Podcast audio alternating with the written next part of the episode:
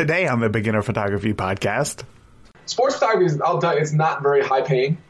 It is not the thing that we do to take our kids on vacation, but it is a very awesome loss leader for our business. But I tell you, when you shoot weddings and you shoot sports in Pittsburgh, like I had a two page spread in Sports Illustrated about two years ago. So our clients saw that. So I'm with the parents and, and it was a high priced wedding and I show them the, the wedding book, but the dad's looking at the Sports Illustrated. So I said, Oh, I have a picture in here. I showed it to him.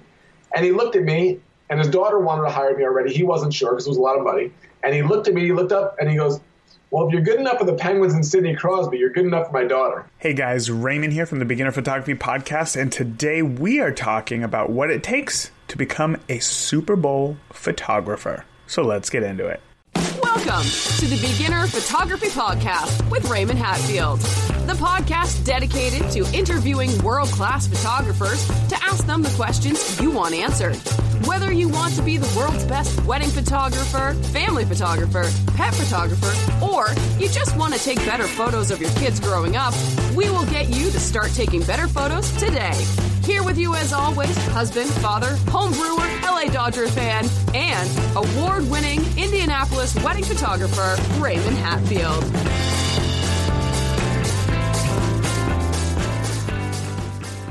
Thank you all so, so much for joining me today and listening to the Beginner Photography Podcast. I hope that you guys are having a wonderful week where hopefully coming to the end of winter. So if you live somewhere snowy, I hope that uh, it's it's starting to warm up. It is kind of here in Indianapolis today. It's supposed to be like 60 when yesterday I think it was like 13. We it's just been really really strange weather, but um, I'm hoping that it starts to warm up and we can get outside and I can schedule more engagement sessions because obviously this time of the year a lot of people get engaged. I book a lot of sessions. The problem being the weather's so unpredictable, you don't know what's going to happen. So if you plan something three weeks out, four weeks out, it all sounds good on paper. Come the week before, the weather report says, oh, no, it's going to be, you know, blizzarding that day. And trying to come up with some uh, interesting ideas or, or unique workarounds can be tough sometimes. So I've been trying to schedule my engagement sessions recently indoors, you know, maybe a coffee shop or going to a, uh, a shooting range or, um, just this last weekend, I had an engagement session in a brewery, and it turned out fantastic. Uh, it was frigid, which is why it worked out so well, right? When it's nice outside, everybody wants to be outside. They want to, you know, be in the trees. They want like great shots outside and just looking like this is what they do all the time. They go out and they have they have fun. But when it's really cold, you don't really want to fake those photos. Like that's that's not what I want to do. I don't want to go out and take those photos, you know, at the park bench or next to the tree when it's so cold that you can't even feel your fingers or that your nose starts to get red, and then fake it to make it look warm. I mean, it can be done, sure, but that's I would rather get something genuine with a couple because when they're comfortable with each other, then the photos are just going to be better. So I'm super happy that we planned it for a brewery and it was super great. I had never been to this place before. It's called St. Joseph's Brewing Company in uh, downtown Indy and it's it's actually an old church which was just made a really cool backdrop, a lot of great photos in there. And uh, we did end up walking around outside as it warmed up a little bit, but the wind, whoo, picked up. So that is why, once again, you know, people, they, the couple just started to get a little bit uncomfortable. It was it was cold. They wanted to put on their jackets as soon as possible, and I completely understood. Um, but I, am glad that we got some of the shots inside because if we had to do it exclusively outside, it just would have, it wouldn't have been as fun and it wouldn't have been um, as memorable. Always have a backup is what I'm trying to say especially if you live somewhere where it's really really cold. If you live in like Florida or Texas or you know Southern California, well then you guys could just do whatever you want year round, I suppose. Um, but but when you live in the more northern states where it actually snows a little bit, you got to get uh, creative when it comes to planning your engagement session, and you also want it to match the couple because ultimately it's their photos and, and, and you're doing it for them and, and not to build your portfolio guys, I am super excited about this episode because I've been trying to set this up for a few weeks now and finally happened. And there are so many great tips in today's interview. I know a lot of you out there have kids. Kids like to play sports when they're grown up soccer, baseball, you know, football, uh, basketball as well. And a lot of times you want to take your camera especially if you're listening to this podcast and you're into photography, you're probably going to want to take your camera and take photos of your kids. And this episode has so many great actionable tips for parents looking to take better photos of their kids doing sports and also, you know, great tips on on becoming on how to become or how to, you know, kind of get your way into professional sports photography.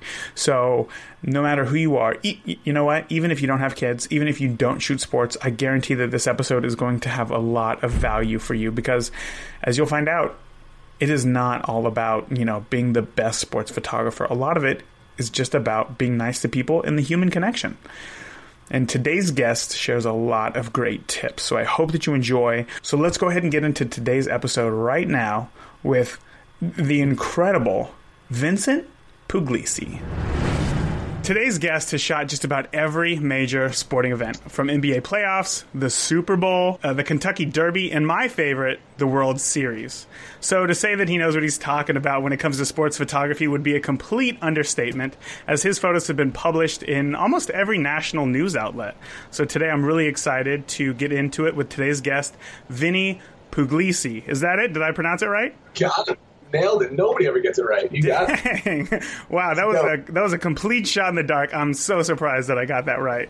Easier just to go ahead and try it. Don't overthink it. Yeah, you might as well, right? There, there's no sense yeah. in wasting time. So, uh, was all that right? I mean, that is that is a a um, a, a resume that is just incredible to have. I mean, some people's like dying wish is obviously just to go to one Super Bowl, and here you are on the field with the players. So obviously you didn't start out at, at the top. So how long have you um, been in photography? Uh, 23 years now. It's crazy when I hear those things. It's like it doesn't sound like it's me. Like I think back, like yeah, I was there. Yeah, I shot that, but uh, I, that seems like it's somebody else's thing when you, when you read that. So that's pretty humbling to hear. So I that's all that, you. That is all you, man. uh, it's, it's, I mean, it, it, honestly is. It's so much about relationships and connections, and I think that gets so lost in the photography world sometimes in terms of getting what you have to get. But everything that I've gotten is due to relationships that we've formed since the very beginning. I mean, and I started as, as low as you could possibly get.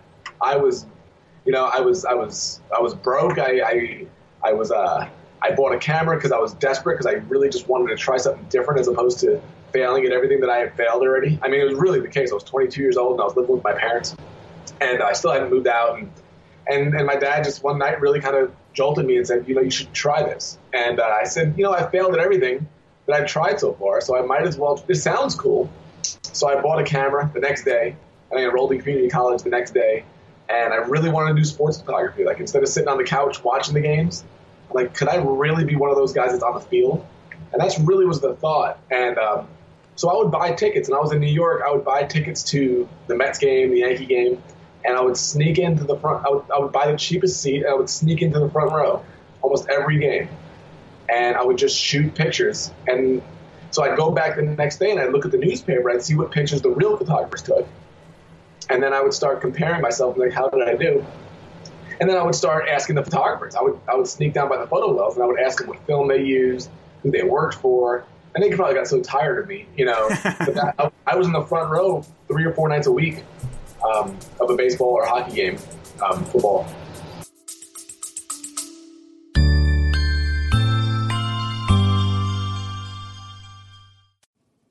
Hey, Raymond here. If you're sometimes baffled by which camera settings to use, then I've got just the thing for you. My free guide, Picture Perfect Camera Settings. It's a fantastic starting point for anybody eager to understand the basics of camera settings in various shooting scenarios. And it's tailored to beginners who want to get out of auto mode, providing clear, easy to follow suggestions on where to start with your settings. So whether you're capturing a stunning landscape or a family portrait, Picture Perfect Camera Settings will help you to get off of automatic mode and explore the possibilities your camera offers. Remember, mastering photography settings is a journey, and this guide is your first step and the perfect resource to guide you towards finding the right settings for your style. So grab your copy today at perfectcamerasettings.com and start your journey to better photos.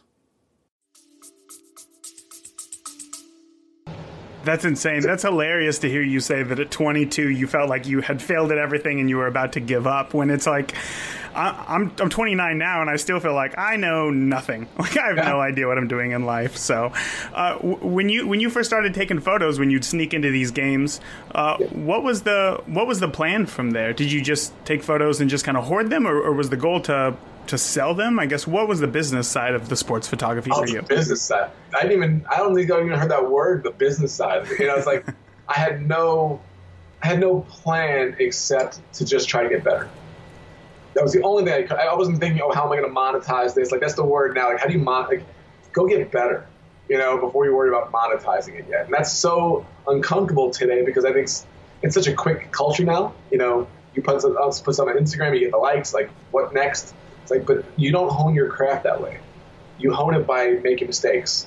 And that's what I just wanted to get better, and I just wanted experiences. It's what I really wanted. I, I wanted to not sit in office. is what I really wanted to do. I did not want to wear a tie, and if I could, if I could make even then like thirty thousand dollars somehow doing that as opposed to making one hundred and fifty as an accountant, I feel like I have won because that's just my personality. Um, and I'm going to get experience. I'm going to be able to tell stories. I'm going to meet people. So that was the whole thing. I had such a low expectation that I couldn't really fail, and that was really nice. Wow, that's like a super refreshing um, way to hear about how you get into photography? Because I feel like today, like you were saying, it's a really quick uh, culture. Everybody wants instant, and a lot of times there's a lot of people who, a lot of listeners who want to get into wedding photography, and I think that a big part of it is because they just see the dollar signs attached to the wedding photography, as opposed to thinking, how can I take the best photo and then how can I apply that on a wedding day? Um, so I think that your approach was. I would say today would be completely unique, which is really weird to think about.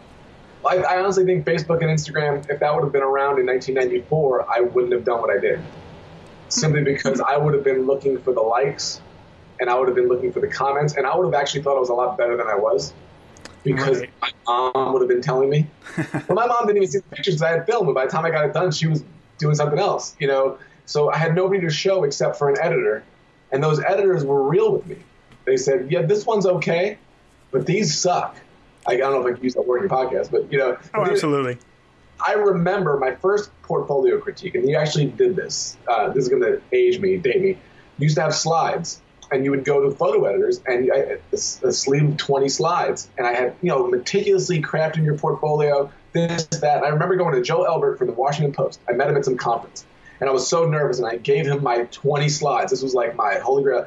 And he looked at it, and he pulled two pictures out, and he slid the, the thing back to me, 18 pictures. I thought I did pretty good. And he gave, showed me the two pictures. He goes, "These can stay. Everything else has to go." that must have been a real boost of confidence for you. For a moment, I was heartbroken, and then I said, "Well, I got two. I got two that Joe Elbert said worked. So I put that back in, and I started over with those two. Um, but with Instagram, everybody's so great all the time, in everybody's opinion that it's like, well, I should get paid, but this guy's getting paid. But it's not just that one picture. It's how do you do consistently? How do you do when the weather's not good? How do you do when, you know, if you're doing weddings, how the mother-in-law is treating you poorly or the light's terrible? It's how you do it consistently. Because we've done weddings for 12 years now. And um, yeah, so so I think it was really good being able to get started that way, where I didn't have the, the public perception. I was a nobody for a long time. I think it's also much more fun that way because it it really it can take the wind out of your sails when you're having a good time and you think that what you have is really good and then you show it off to the world and you get no likes or comments Yeah. or anything on it. So Yeah. Uh, so can you kind of talk me through the transition of how how then you went from shooting these games that you'd sneak into as an unofficial photographer to was the next step looking at uh, or showing your photos to editors? Yeah, well, the, the next step was learning how it was done because what I noticed is the Nassau Coliseum in New York, it's not there anymore. Actually, they're rebuilding it. Um, but you can literally walk up to the glass and I can see the photographers there. Now there are different levels. You know, you have to kind of step down to get there. You can just literally walk up and pull up a folding chair. So I kind of watched the photographers and I noticed that the fans that wanted to take pictures usually had a jersey on and a hat and they were all excited to get down by the glass and they got kicked out immediately. So I watched and all the photographers looked bored. They all just looked bored sitting there, like, oh yeah. So I remember I showed up the next game. I wore like a regular boring sweater, and I pulled up and I had my cameras and I sat down. And I, you know, and I had the chair, and the security guard comes up to me and I go, another game, and he goes, yeah. Another, it was my first time I ever did it. He goes, yep, another game. And I was like, I'm in. So I got his name. I started talking. So I, I probably shot the whole season there. They never knew that I wasn't even credentialed. Um, so I kind of learned how it worked a little bit, like how the protocol was to being a professional. They were, nobody was overwhelmed by it. You know, when people see, when you read my bio, all my friends go, big deal. They've all done the same thing. So there's nothing special about it. You know, you, you just elevate and elevate. Um, but what happened with me, I got very lucky and unlucky. I probably sent phone calls. I probably emailed, not emailed. I, I, I called probably a hundred different publications around the country to see if I can get a free internship, and everybody turned me down. Newspapers, magazines, no. Everybody said no. Like, what's your? Do you have a degree? No, I didn't have a degree. I had nothing except a little portfolio. Well, I finally got very lucky. Bruce Bennett Studios out of New York. They were the team photographers for the Rangers and Islanders and the Devils, and I was a huge hockey fan. They were looking for an intern. So I said, "Is there any possibility that I could ever shoot again?" Maybe.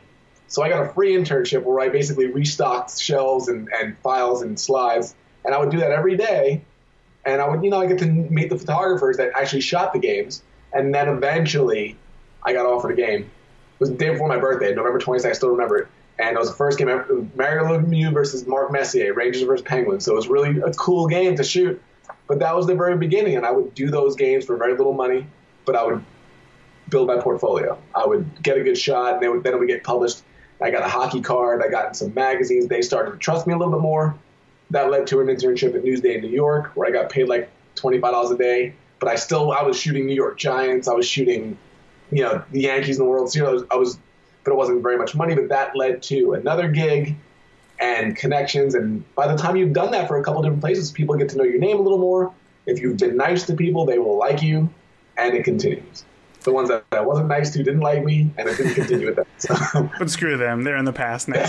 yeah, so that kind of brings me to uh, my next question: is is when I go to a sports game, I see a lot of photographers on the field, and my, my first question is, who do these photographers work for? Do they work for the team? Do they is it like a freelance thing, or are they working for publications, or how does that work? It's all of them. Um, if you see the guys in the bright colored vest at, an NFL game, like you were at that Colts game, yeah, um, they've got a brighter color vest. They have more access. They can go on the field beforehand it used to be that we all could. They've made that a little more restricted, so they they can go anywhere. They go in the locker rooms. They go um, on like they can go by the sidelines, and we can't go like in inside the inside like the team sidelines. We can't. We can go to the 35 yard line. And you um, said that those are the the team photographers, right? yeah, and they, there'll generally be a couple from each team. You know, if the Steelers go on the road, you know they'll travel with their photographers. The Colts will have their own guys. Um, there's that, and then you have a variety. You have wire services like USA Today and Getty. Um, then you have your local newspapers, and then you have a handful of internet services that, that might get credentials if they have enough credibility. So it's a combination of newspapers, wire services, magazines, and team people that work for the team.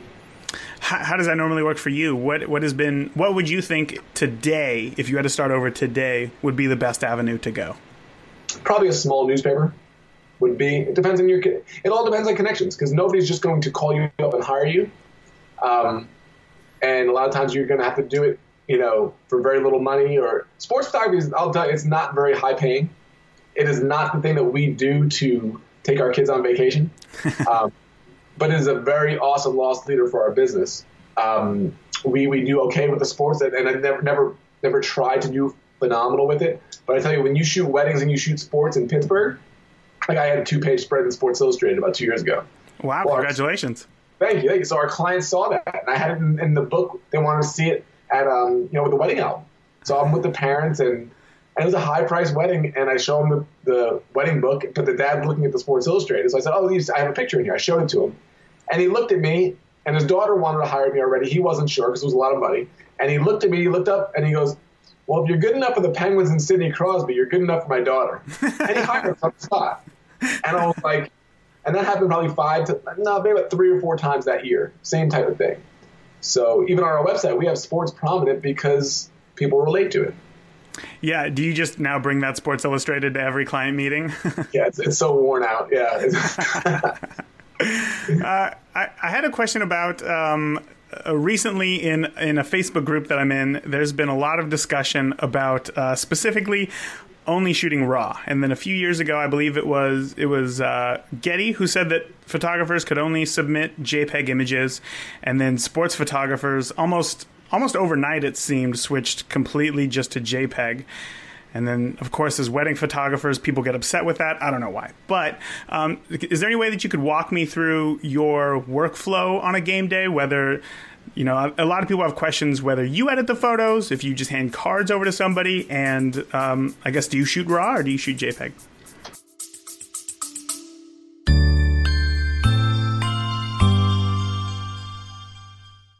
There are two ways to bring home more money with your photography business. You either get more clients or you spend less of the money that you make. CloudSpot Studio helps you keep more of what you earn. With the lowest payment processing fees in the industry, the average photographer will save $300 annually. And that's just more money to invest in essential gear like a new flash or a sweet camera bag. You know, one that is perfect for storing all of the wedding day snacks that you can pack. But it's not just about savings. CloudSpot Studio is designed to streamline your workflow. Easily organize shoots, send contracts, questionnaires, invoices, and you're really going to enjoy the hassle-free payments. So sign up for a free CloudSpot account at deliverphotos.com and as a bonus, you're going to get access to my exclusive wedding and portrait contracts and questionnaires at no additional cost. Why let fees chip away at your profits? Empower your photo journey with CloudSpot and watch your business soar. I, I, I do both. I try to do both um, because I want the raw image. Because if you get that shot, you know you want it in raw. You don't want it in JPEG. But they don't want them in raw they want quick turnaround. That's why comparing anybody that's comparing the the wedding world to the sports world, it's it's two different careers, two different businesses. Weddings, you're not working on a deadline where you need to submit an image as soon as the period's over because you need to beat the six other wire services. But that's what they're going through. So they don't want to download the, the bigger files and have to go through that. They want a good enough image now. Um, so a workflow for me, it depends on, on who I'm shooting for. Like I'll shoot for a couple of you know, magazines or weekly publications on purpose because I don't want to transmit that night. I want to shoot the pictures I want to shoot, and I've I've built my career up that I can do that. Um, but if I'm shooting for a wire service, say a Getty, because I shot for them for a couple of years, you are shooting pre-game. You are coming back and transmitting a handful of images for them. Like say it's a hockey game. You're coming out in between. You're transmitting maybe five to seven images. You're coming right back. You're shooting the first period. Same situation they're probably going to want 20 images from the game, but they have to be done probably within 10, 15 minutes of the game being over, all of them. And then they want a second edit the next day, which kind of was a deal breaker for me because it didn't used to be that way. When I shot with the AP way back, you know, you shot your film, you gave, transmitted a couple percent of the film, and you were done. The wire service, they're, they're asking for a lot more work with not a lot more money. So I'm kind of, I, so what I've built my career lately is finding ways to do it without having to go through all that. I would still be shooting for Getty because they're the most prominent, the most well known, but I didn't enjoy the workflow. I didn't enjoy the pictures that I had to shoot because of it because they want a lot more, sta- not Getty, but AP wants more standard stuff, guy throwing the ball, but I want more storytelling images for myself. So I find the avenues that I could do that for, different magazines or publications that can do that for. So does that help in terms of the workflow? Absolutely, absolutely. Hey, Raymond here, and we will get back to today's show in just a moment. Do you want your photos to have more life? Do you want to know exactly what camera settings to use and why? Well, professional photographers all over the world capture beautiful images by shooting in manual mode. Why? Because it unlocks your camera's full potential. But how do you know what settings you should use? Well, I want to break that down for you in my free ebook, Picture Perfect Camera Settings, which you can download over at perfectcamerasettings.com. In the book, I'm going to share different lighting situations that you'll find yourself in and photos that I've captured with real camera settings and how to know which settings things to change to get the look that you want. So don't wait. Download your free copy over at perfectcamerasettings.com to unlock your camera's full potential. Now, let's get back to today's interview.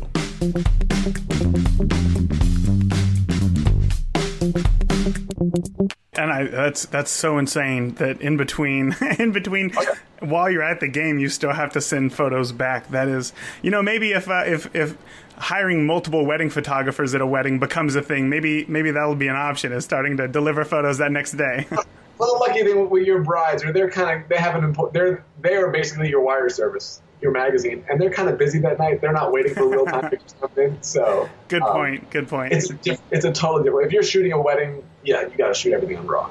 Yeah, you know when, when it comes to wedding photography, as you know, there there's a there's an easy story to tell, right? The getting ready of the day. This person mm-hmm. loves this person. They confess their love, and then they party the night away. When it comes to sports photography, how do you are, are you trying to tell a story, or how do you take photos if you are for a story that is uh, untold yet, or you don't know the outcome to? That's that's what I love about it. Kind of, to me, in a lot of ways, it's very similar to weddings. Um, we, we shoot weddings the same way. We don't recreate anything because like it's just like with football. Antonio Brown makes that 50 yard diving catch. I can't ask him to do it again. so it's my job as a photographer to get it, and that's the challenge of it. If I can recreate everything, it's kind of boring to me. Like yeah, I'll get the picture, but where's the challenge of doing what I'm doing? Because um, you can really fall back on that a lot. Um, so we look at it as a complete. It's my wife and I. Um, we're equal in this business, and she's better photographer than I am. So I'm a better sports photographer. She's a better photographer. Um, but it's the type of thing where you know we look at everything like a story. It, you walk into a. It's very easy to be like, well, it's all the same. Well, no, it's not because I can walk into Heinz Field and say it's all the same. They're wearing the same uniforms, same stadium, same field, and same clock. We know when it's going to start. We know when it's going to end. Somebody's going to win. Somebody's going to lose. But what happens during that time is what the story is. It's not.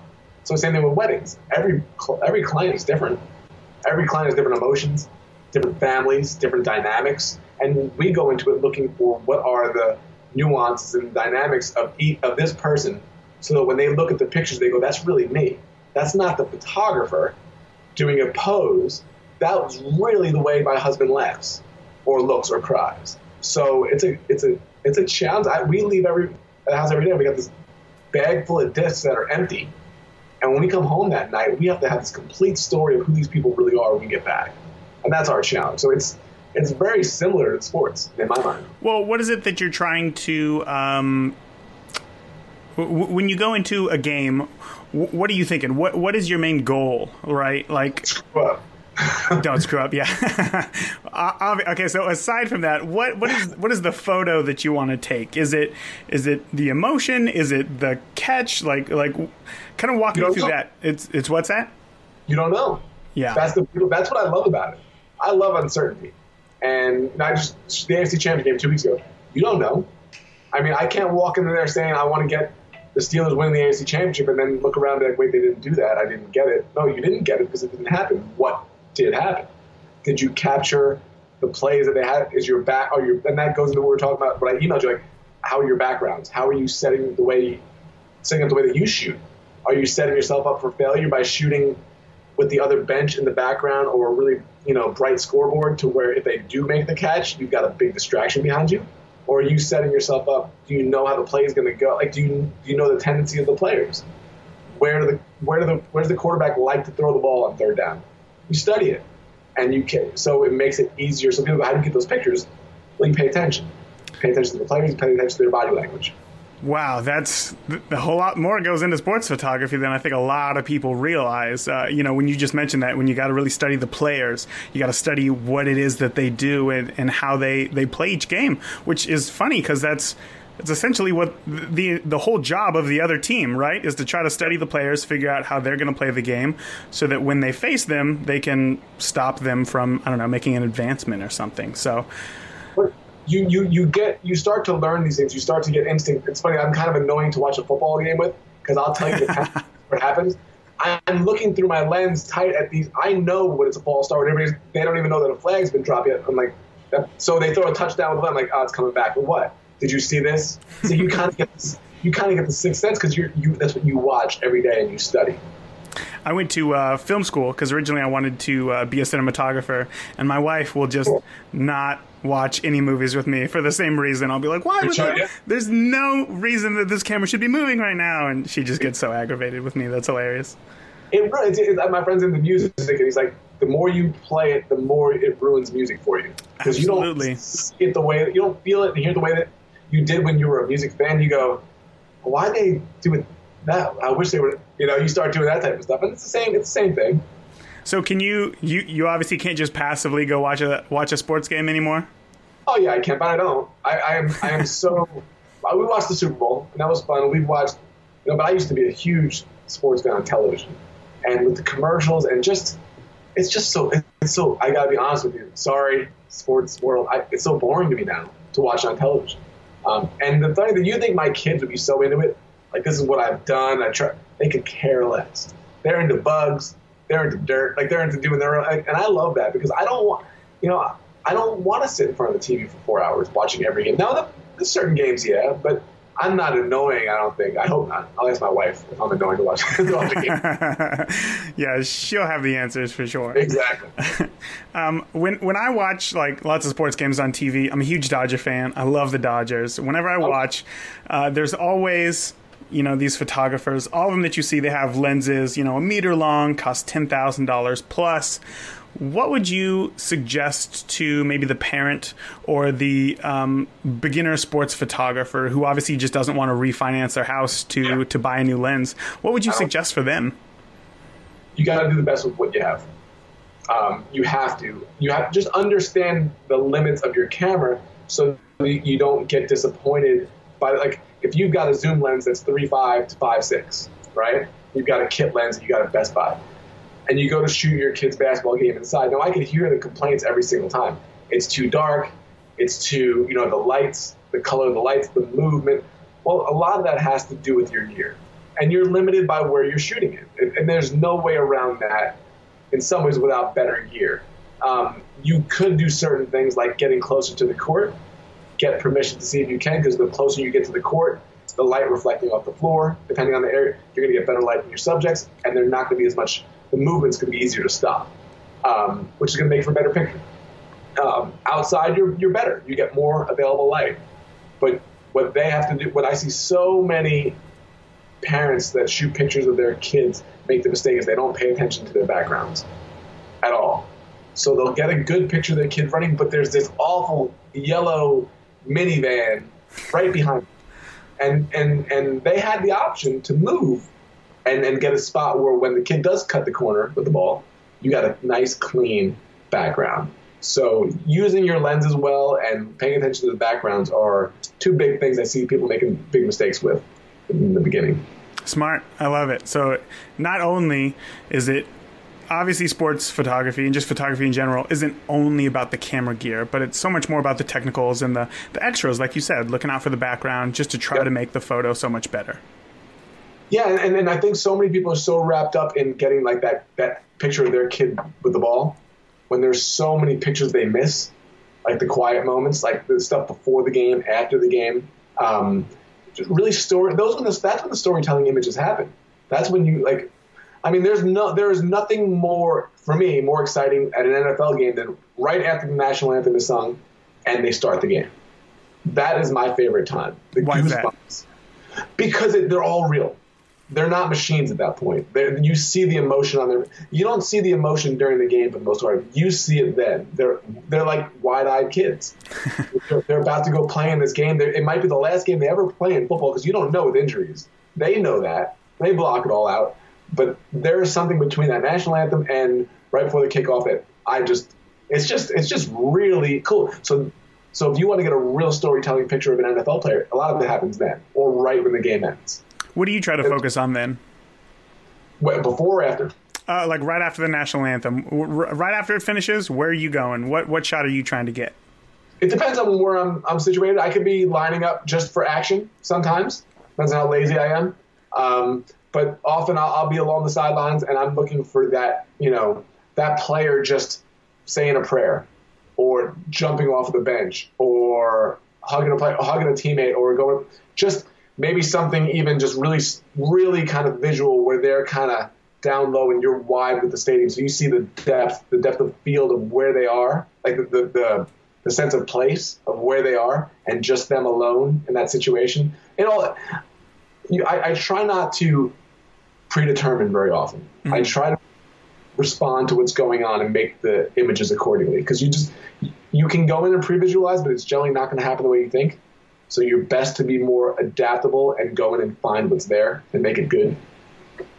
How, how often this is kind of side i didn't have this written down or anything how often are you looking through the camera and how often are you like just looking around trying to find something are, are you just firing away shots or are you No, spending less time behind the camera I look around a lot because you can't. You're shooting with a 400 millimeter lens, you know you only see this really narrow perspective of Yeah. where you're. Um, like like I was telling you about that the, the course that we did. One of the one of the lessons is basically look behind you. Um, one of the one of my favorite pictures I ever shot was during a it was in Indy. It was at the old dome, and it was Mater Dei high school was playing because we used to cover them in, in Evansville, and they were playing for the the state championship. They won the year before, and they lost to I think it was Fort Wayne. Um, they were losing at the end of the game, and I had enough dejection of the team. They were, you could see they were losing, but I had this feeling, and I turned around, and there were four cheerleaders from Mater Dei in the front row, and they were crying and hugging each other, and so they were in the crowd, but that was the picture, and it was right behind me. But if I would have just focused on the field, I would have gotten another player kind of just running with the ball, and I got to, and it ran front page, six columns. Like it was, it was the picture. So it was directly behind me, not on the field, but that was the best picture that I made that night. That's genius. You, you just mentioned your your your new course, and I kind of want to talk about that because if there's anybody who should be teaching a course about sports photography, it's going to be you with all of your experience. So, can you tell me a little bit about the course, who it's for, and uh, and and what it is that people are going to learn? Yeah, um, I've teamed up with this great guy named Kyle Shultz, become a very good friend of mine, and he runs a thing called Shultz Photo School, and I think he's got like eighty thousand people within the school. It's fantastic, and he teaches parents how to take better pictures of their kids. And we're in a mastermind group together, in a community together, and um, we met in November, and I said I have an idea, and he said, and he said yes, and I was like, well, you don't even know what I'm going to say. I said, he said, go ahead and ask me. I said, why don't I do a sports photography course for your school? And he goes, that's exactly what I was thinking. And yes. so since then, we've been working on this, and it's just phenomenal. Um, we have this nine um, part course, free course, that we're giving anybody that wants it. And so it's basically talking through some of the things we've talked about today. Nine lessons for the beginner parent photographer to take parent photographer to take better pictures of their kids. Um, in the spring, we're rolling out a, a paid course for anybody that wants it. Um, but this is just something we're giving away, no no strings attached. It's just something to, to help people see a little bit. And it has nothing to do with your camera. That's what Kyle loved about it. He goes, this has nothing to. These are things that we talked about, like your backgrounds and how to do that. You know, how to how to take a great sports picture with a wide angle lens because a lot of people don't have the good long lens. But there's ways of getting great sports pictures with a wide lens that are some of my favorite sports pictures that I shot with a wide lens. I didn't need a full hundred. So there's a lot of things like that. Um, so that's actually rolling out in just a couple days. I think Valentine's Day. you said it's it's uh it's starting. So we're really excited about that. Wow, yeah, that, that's incredible. Where can where can people find your course? Shultz Photo School. I, I could read the address if you want. You know what? Uh, you can just send me the link, and I'll go ahead and put it in the show notes for sure, so that Yeah. uh, anybody who wants to find it can just head over to the website and then just click the link and go over there and sign up. And a free course, I mean, it's hard to beat that. You can't beat a free course, especially for something that I feel like there's really not a lot of education on uh, to begin with online. It's it's it's not really like a niche or anything, but it, it's something that requires other people. It's so hard to get like a group of models together to try to have them set up a sports game and then you go ahead and shoot that. So I think that sounds like a lot of fun. What's really unique about this is what I realized as we were doing it is I had such a hard time getting this information myself when I started. I had to study and study. And what I realized, and to no fault of their own, nobody really wanted to give the information out because it meant that somebody was going to come along and use it and take their job away, right? And I'm in the fortunate position where I do a whole lot of different things. I coach business, I shoot sports, I shoot weddings, I do we do these courses. So I don't feel threatened by it at all. I can give all this stuff away and not feel any problem. So it's like I'm going deeper into this stuff than what anybody's told me, as opposed to like telling a story but not really giving me an actionable tip. Like we're giving really good actionable tips just because so you can take better pictures. Because I mean, you think about it, you spend so much money on your kids in sports, so much time, and to come away with these same I hate to say it, crappy pictures that I keep seeing. It's like if I can help people do better with that, then it feels great. That's hilarious. What is the when you look at these photos from parents? What's the one thing that you see and you're like, oh yeah, this is this is definitely a photographer. What's the biggest mistake that they make? Oh, I don't want to. I don't want to put anybody down. What's the biggest mistake? They don't get close enough. Don't get close enough. Physically get close enough. They rely on a zoom lens to get them closer. Where sometimes that you need that, but often you don't. You, I, mean, I, I guess the one thing, the pet peeve that I have when I see are people shooting from the bleachers, and please don't take offense to me, people that shoot from the bleachers, but you're not going to get a good, you're generally not going to get a good picture from the bleachers at your kid's basketball game. You're going to have the woman in front of you with the white hair. You're going to use a flash. It's going to blow out her hair. Your kid's going to be dark. There's going to be motion. It's it takes a real. I mean, to get to get what I would consider a picture that's going to elevate you. You can get an okay picture. They might be dribbling the ball in the background, but it's not going to really make you stand out or really like have an emotion for you. See, I want my photographs to have some type of an emotion. I want to elicit either happiness or how you felt when you lost, just something that brings back memories and emotion. And that's what you that's what you know most photographers want to do. So just get closer, get off those bleachers, just get closer to the kids, take yeah. better photos. Yeah. Uh, what knowing what you know now, what would you tell a young Vinny who just picked up his first camera about the world of sports photography? be nice to people. You probably weren't expecting that, right? No, no, I wasn't. I've seen so many people ruin so many opportunities by thinking about what they needed and nobody else. I'm, I'm serious. I can, I can think of 10 names right now that they, they are great photographers and they're still stuck in the same position because they're thinking about what they need and they're not thinking about how I can help other people out. And you get everywhere by doing that. I mean, you just get everywhere. I mean, you just go out of your way to help other people. Every door will open for you over time. And I had to. I, now I was pushy when I in my 20s, so I kind of got places, but I would have gotten a lot further, and with better relationships if the first half of my career I spent more time taking my own advice of just just be nice, just be nice and be helpful and work hard, and you'll get there. It happens every time do you have any examples of, uh, of something that you do? Maybe um, you meet somebody who, now obviously you said that you worked for Getty. Let's say that there's a wire service who you'd like to work for. You meet somebody, you're very nice to them. Is there anything that you do maybe to follow up with them afterwards to try to stay fresh in their mind? Oh, totally. I mean, there's a lot. I mean, a lot of these people have they have their own products. Like, you know, Bruce Bender, he's got his own book, right? But very few people, few people think, let me buy the book and let me leave a review for him on Amazon and thank him for what he did by doing this book. The problem most people do is, especially when they come upon people that are more successful, they think, well, these people have everything, so I don't need to give them anything. I need what they've got. Instead of thinking everybody's kissing their butt and you know, everybody wants something from them, but nobody's really just looking to give them something. Nobody's looking to help them. And, and so, so I've noticed this from as our career elevated and seeing the people that I'm around, like that's the way it works. And but the, but if you go out of your way to help, send a gift, write a thank you card, just say, I really love your work. That one picture that I saw that really kind of changed my. Do something to give back, and it doesn't take that much to do, but hardly anybody does it. Makes and, sense. But if you would ask me that five years ago, I probably wouldn't have given you that answer. But it's I've learned so much from the business part of this, you know, from this that I'm like, that's the first thing I would do. I love it. Well, Vinny, I, I know that you are extremely busy, and I really want to be mindful of your time, of course, because you have so much going on right now. So, um, it, can you tell the listeners where they can find you online? Um, and of course, like I said, I'm going to link to um, your free course as well, so that they can find it there too. Awesome. Um, I'm on Instagram. I should I should update more than I do, but it's Vinny Pug Photo. Um, Elizabeth Vincent Photography is our website.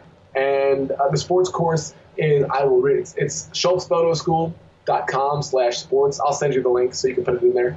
But that's really easy to remember. It is, right? S H U L T Z. There's no C in there. But uh, shultzphotoschool.com slash sports. And yeah, if you want, I mean, if anybody wants to sign up, it's going to be great. We're, we're excited about it. What did I tell you? What did I tell you? Even if you do not have kids, or you do not want to be a sports photographer, there were so many things that I took away as a wedding photographer that I know is going to better the way that I shoot and how I even interact with clients. Everything that Vinny said was super relevant to, like I said, not only sports photographers, but should be to everybody else. Photography is about emotion, which he talks about, and it's about dealing with other people, right? If you want to get paid for your photos, you're going to be working with people. And you want to make sure that those people are happy with not only the photos, but the experience that they had with you. You want to make sure that you stick out in their mind. And oh my goodness, like I said, I am going to be changing quite a few things, I think, in my workflow um, just to enhance the client experience, just so that it's better. And Vinny, if you're listening right now, man, thank you so, so, so much for coming on the podcast and sharing everything that you did. I'm excited because I know that a lot of listeners are going to sign up for your free course. And I highly recommend that everybody do that right now. Like I said, uh, or like Vinny said in the interview, if you want to do that, you can find the links in the show notes of today's episode at beginnerphotographypodcast.com you'll find Vinny's episode, and then you can scroll down to the bottom and click the link from there. Or you can just go to shultzphotoschool.com forward slash sports. That's S H U L T Z photoschool.com forward slash sports. And that's it.